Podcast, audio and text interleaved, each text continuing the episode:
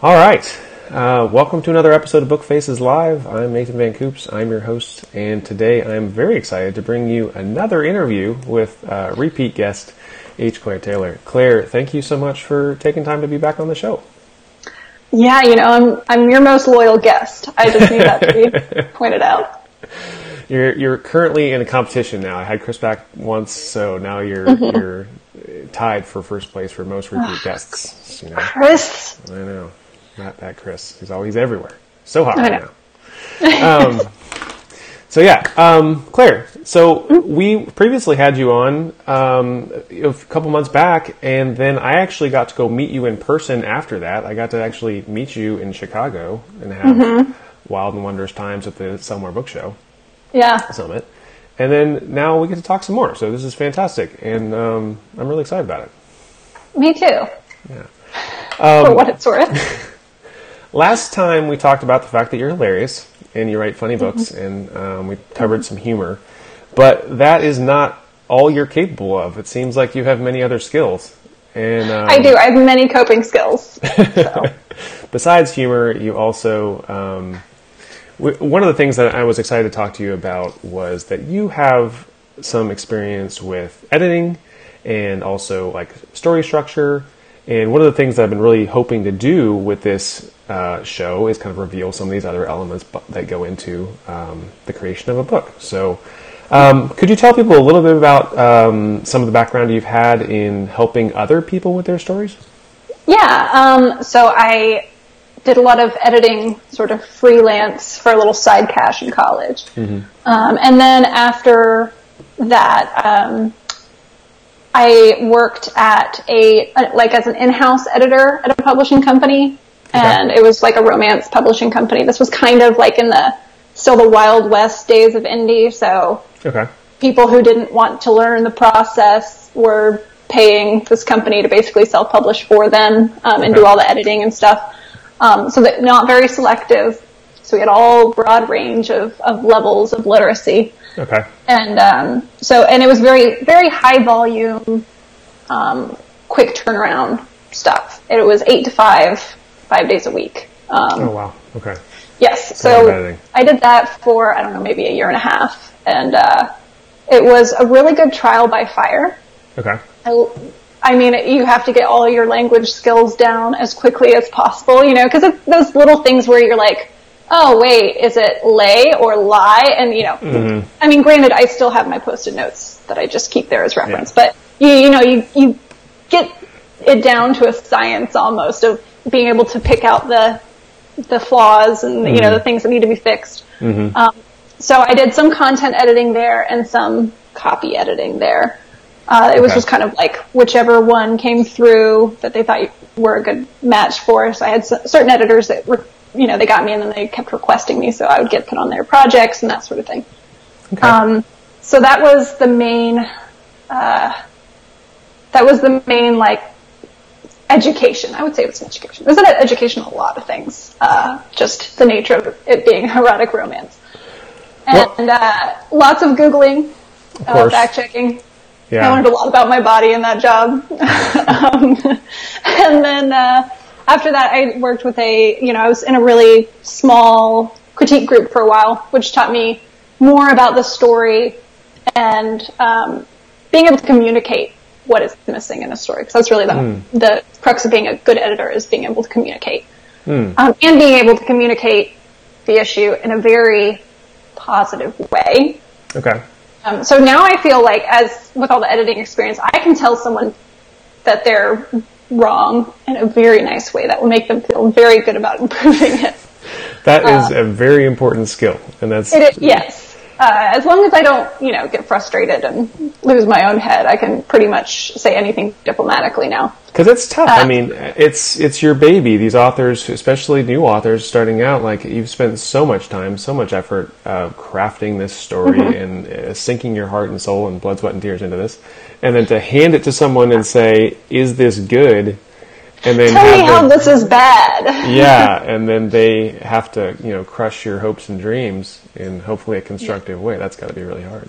Right, and that's the nature of the relationship, yeah. is that you're handing it off to someone who is, their job is to to make it not suck so bad, yeah. you know, and, and you're already in a place. And obviously, from an editing standpoint, you say, we're going to really find the strengths and build upon those, yeah. you know, rather than like, you really just need to go back to the drawing board, you know. So it it's just a very adversarial relationship that mm-hmm. it's the editor's job really to uh, turn into a friendship. Yeah. And a, and a very intimate friendship, because you see all of their mistakes, you see all of their errors. You know, yeah. you're like, wow, they really don't know the difference between these two words. You know, you know all these dark things that authors don't yeah. want others to know. Um, yeah. And, you know, I mean, that's just the nature of the English language. Like, it's just a difficult language. You're never oh, going to get yeah. it right. Yeah, every, um, every time I read a book, I learn new things that I was doing wrong or didn't know. So. Right, especially figures of speech. Oh, gosh, yeah. I mean, yeah, yeah. yeah. Uh, I actually, one of the things that always made me laugh was people could never get the deer in the headlights, like that phrase. They mm. look like a deer in the headlights. Mm-hmm. It was always like an elk in the head beams or something. You know, and I was just like, oh, I didn't know this was such a difficult so close. Phrase. Yeah. yeah. Oh, one of these days. Yeah. Uh, yeah, I would have had to retire at that point if someone yeah. got it right. So I'm well, glad no one did. One of the things you mentioned, you kind of, in, when you were talking about your experience, is you, you mentioned a few different terms, like um, critique group versus also like copy editing, um, mm-hmm. things like that. Could you, for the, for people who are just starting out and who maybe haven't gotten any experience in the editing realm yet, or maybe they're still working on their first manuscript and haven't handed it off, could you kind of explain what the different types of editing are, just briefly, so that you can, you know, people have an understanding, because it's not all, it's not, editing's not just one one. thing. Can you explain the different parts? Right, and there's different people use different, like break these phases up different ways. Mm-hmm. Um, so if someone's like, it has to go A, B, C, D, they, no, it, like you can figure out how you want your editor, like what you want your editor to be in charge of. Mm. Um, so some people, you know, like the definition of copy editing is pretty much line editing, but there's like slight differences. So if you have never done the editing process before, I would say when you are hiring an editor, ask them to be very clear about what they are and are not going to be looking for. Okay. That being said, there's sort of the story stage that you want, um, especially if you're new. You think your story makes a lot of sense. You think it's very compelling. Mm-hmm. Maybe it is. Maybe you just are naturally good at this, but probably there are some holes that need to be filled, and you know, to create a, a nice flow and and to make sure that you maintain tension throughout and people don't want to put the book down never. Look back. Yeah. Um, so that would be content editing is what we used to call it. Um, in-house, it's also called like a developmental edit. Mm-hmm. Um, a critique group is going to be looking more at the story structure. So if you just get like a few friends together and look at each other's stories, like everyone knows a good story when you see it. Mm-hmm. You know, it, it pulls you in. So everyone's experiencing good stories all the time. So even if your critique group is inexperienced, overall, you're going to have people who have who who read it and go, "Oh, this kind of reminded me of this movie that was mm-hmm. really good," mm-hmm. and then you can have that interplay to like really break down why that movie resonated, why your story isn't quite hitting it, you know, and just be able to kind of figure it out yourself. Like you do have tools; it's just about articulating those tools. Yeah. Um, so critique group, I would say everyone who's a beginner should find one, which is easier said than done, because um, some critique yeah. groups are just. jerks. uh, I mean, really, like if you go yeah, to a yeah. critique group and you leave and you just want to like give it up, and you know, I mean, that's gonna it's gonna hurt the mm-hmm. first time you get that feedback.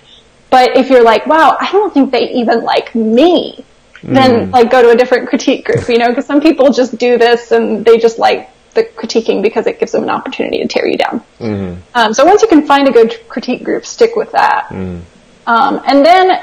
I think once you get those main problems out of the way, you're going to be much better prepared to send it to a developmental editor, um, because you don't want to waste your money if it's like basic stuff that you just missed. And they're yeah. they, you know, developmental editors are best when they don't have to get in the weeds of like, okay, this scene to this scene is just not consistent. Like the character is wearing armor in this scene, and the scene they're in a tutu. Like you, you know, like if yeah. you get your developmental editor stuck in that kind of basic stuff, you're really going to miss out on letting them do what they do best, which is get into the story and say, yeah.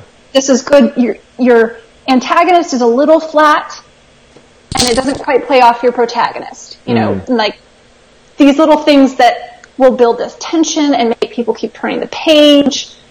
That's what your developmental editor is for. They're for uh, finding, helping you find the themes mm-hmm. that you may have missed, mm-hmm. um, helping you get your story to a point where, you know, a good story, like a good movie when you're watching it, I don't know if this is just my nerdiness, but you can kind of figure out, like, I'm maybe like five minutes away from the climax. Mm-hmm. Like, even if you completely lost sight of how much time has passed, you can feel that tension, mm-hmm. and you know you're about to hit the climax. Well, a lot of times when you're first starting to write, uh, you'll feel that tension twenty percent in. Yeah. Or you won't feel that tension at all, and then suddenly everything's blowing up, and you're like, wait, what? Where did this come from? Yeah. Yeah, yeah. So you really want to allow the developmental editor to focus on that.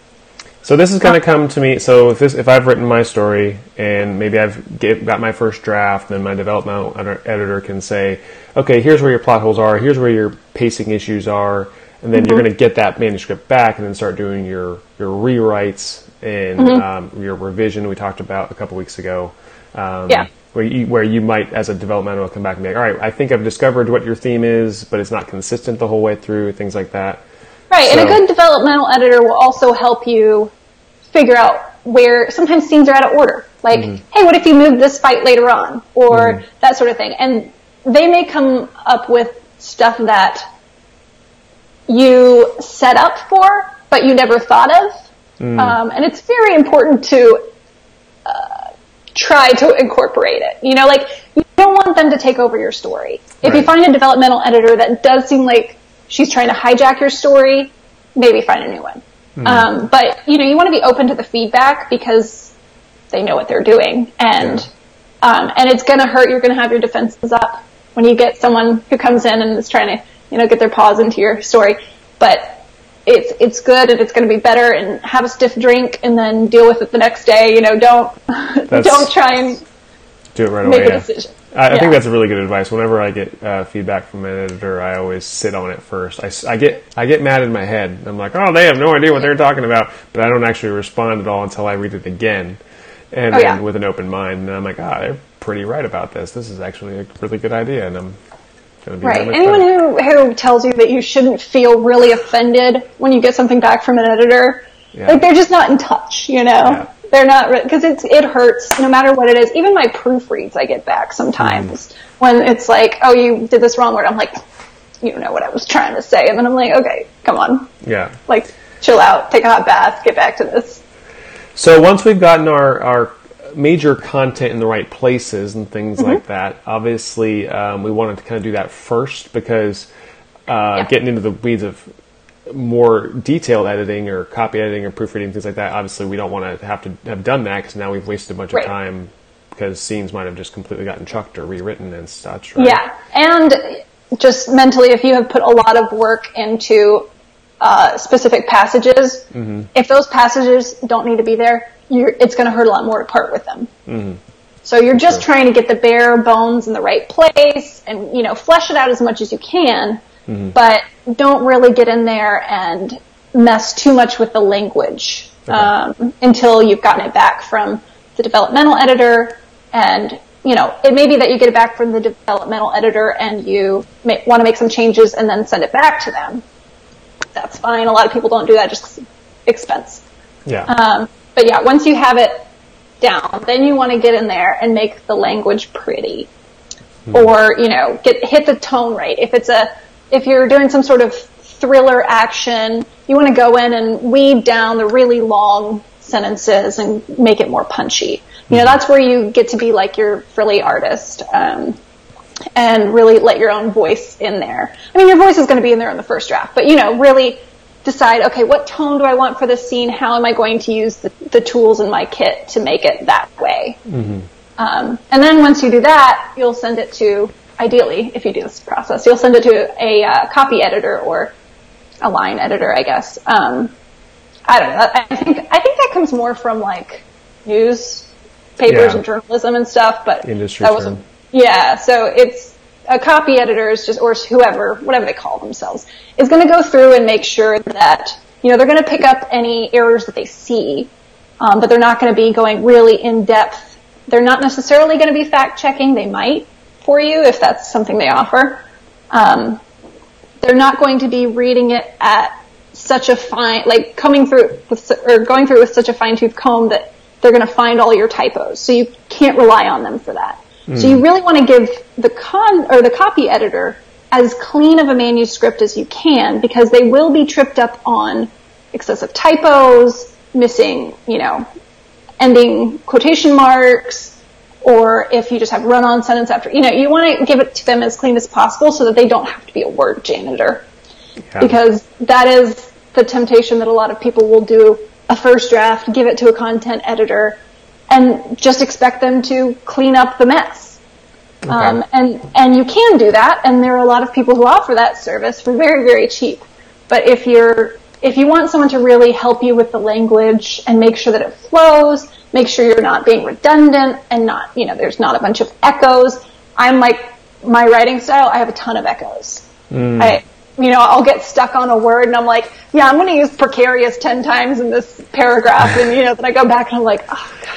Yeah, you know, so that, and that's how the human brain works a lot of yeah, times, yeah. Uh, especially my dumb human brain. But uh, I'm right there with you. I, yeah. So, and that stuff, and you can't possibly see it, but you want to clean it up as much as possible. Learn your own, you know, your own uh, stumbling blocks so that when you give it to the content or the copy editor, uh, he or she can can do some like actual magic, and you'll get it back and you'll go, oh, that sentence that I like was really struggling with, they fixed it and it sounds so much better. Yeah. And it, you'll just be like, oh, this is the real book now. It flows. Yeah.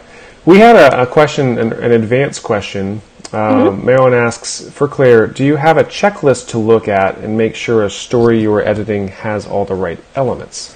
Do you use a checklist for this? No.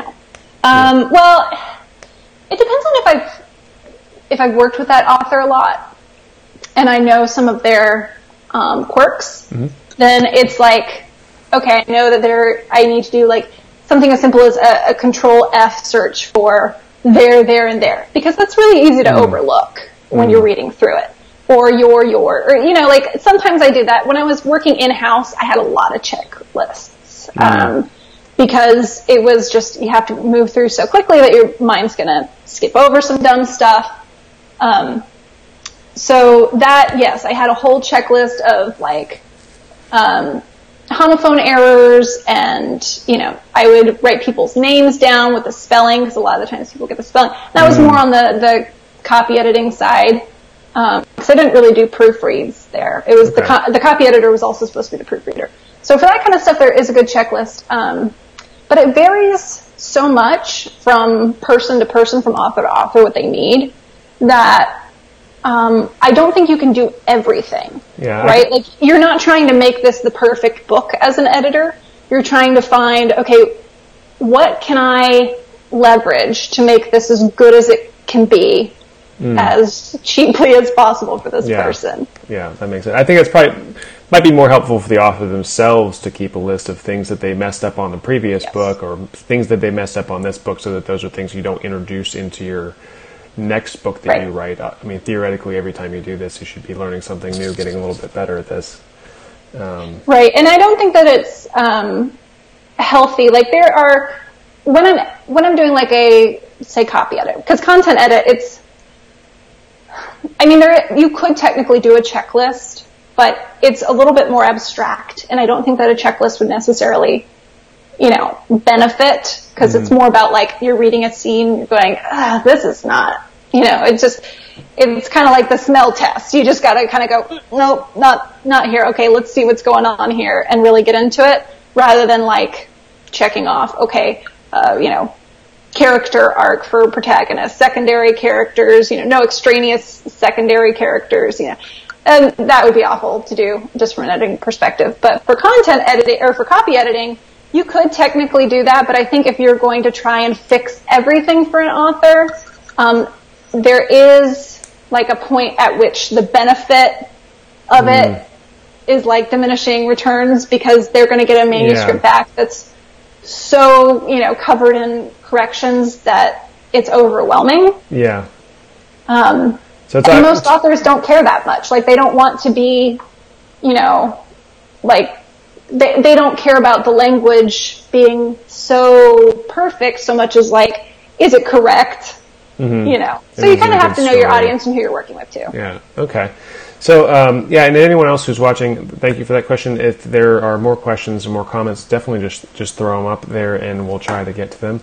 We had a, um, comment pop up from Scott King, says, "Hey, that's Claire. She's smart and mostly funny, but she's also a good person, but she doesn't like to admit it." Scott, uh, I'm sorry, stuff. I rolled my eyes and your name came up now, Scott. I know it's a compliment. Jeez. Um, previous guest of the show, Scott, and he's uh, also a fun, very fun guy. Noted heckler. Noted heckler, yeah, doing doing what he does best.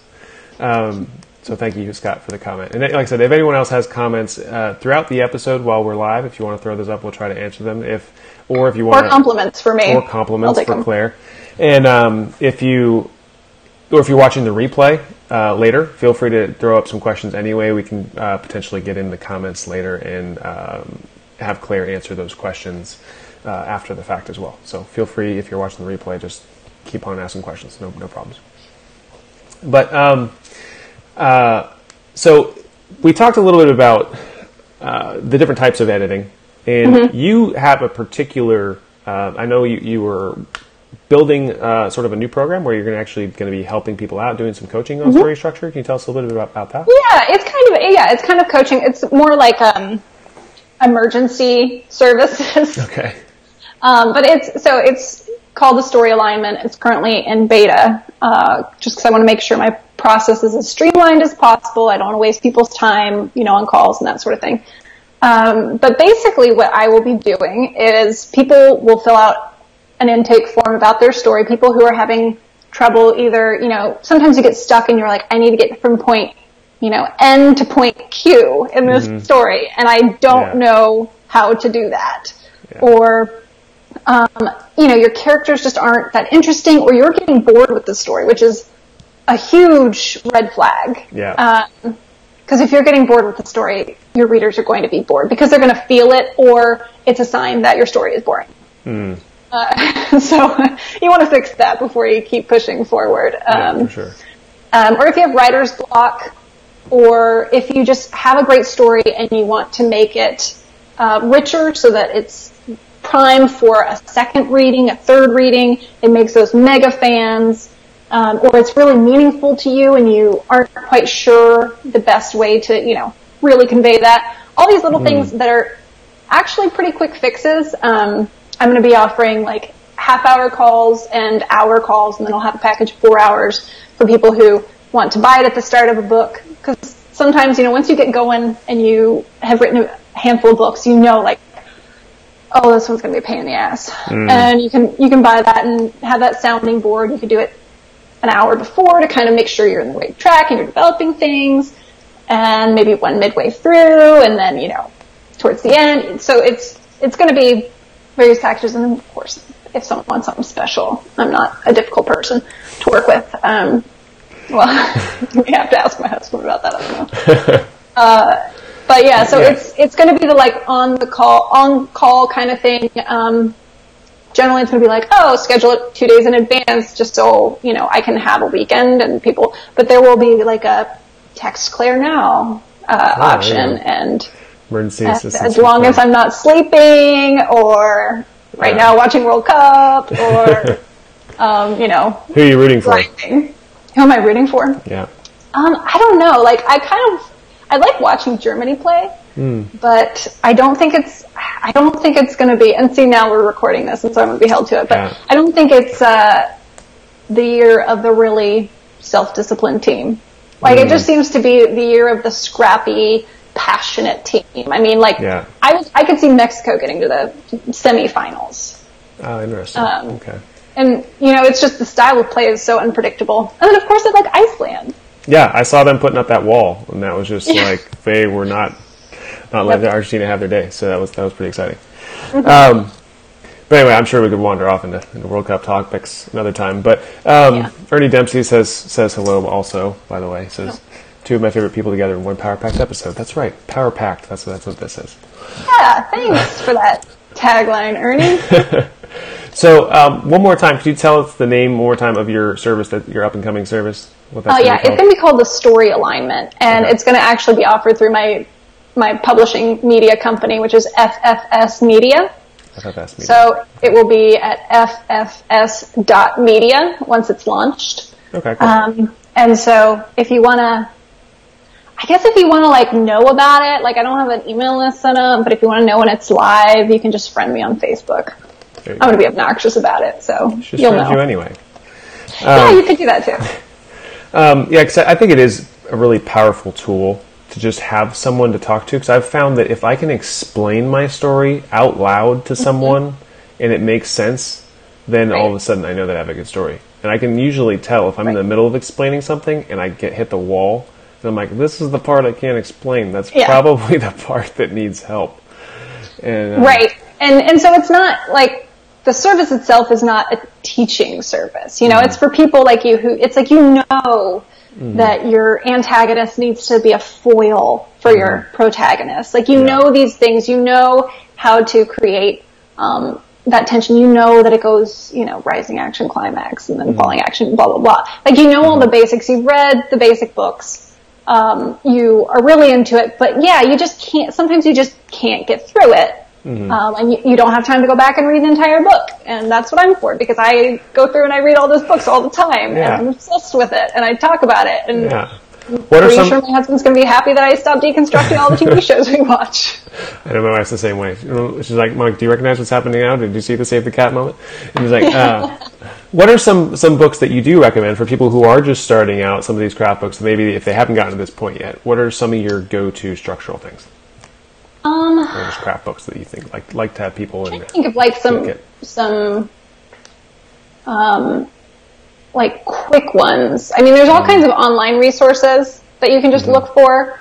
Mm-hmm. Um, I'm enjoying the uh, what's it called? John Truby's story. Is it oh twenty-two yes. elements of a storytelling something or something like that? Yeah. Anatomy, yeah. anatomy of a story, right? Yes, that's yes. what it is. Yeah.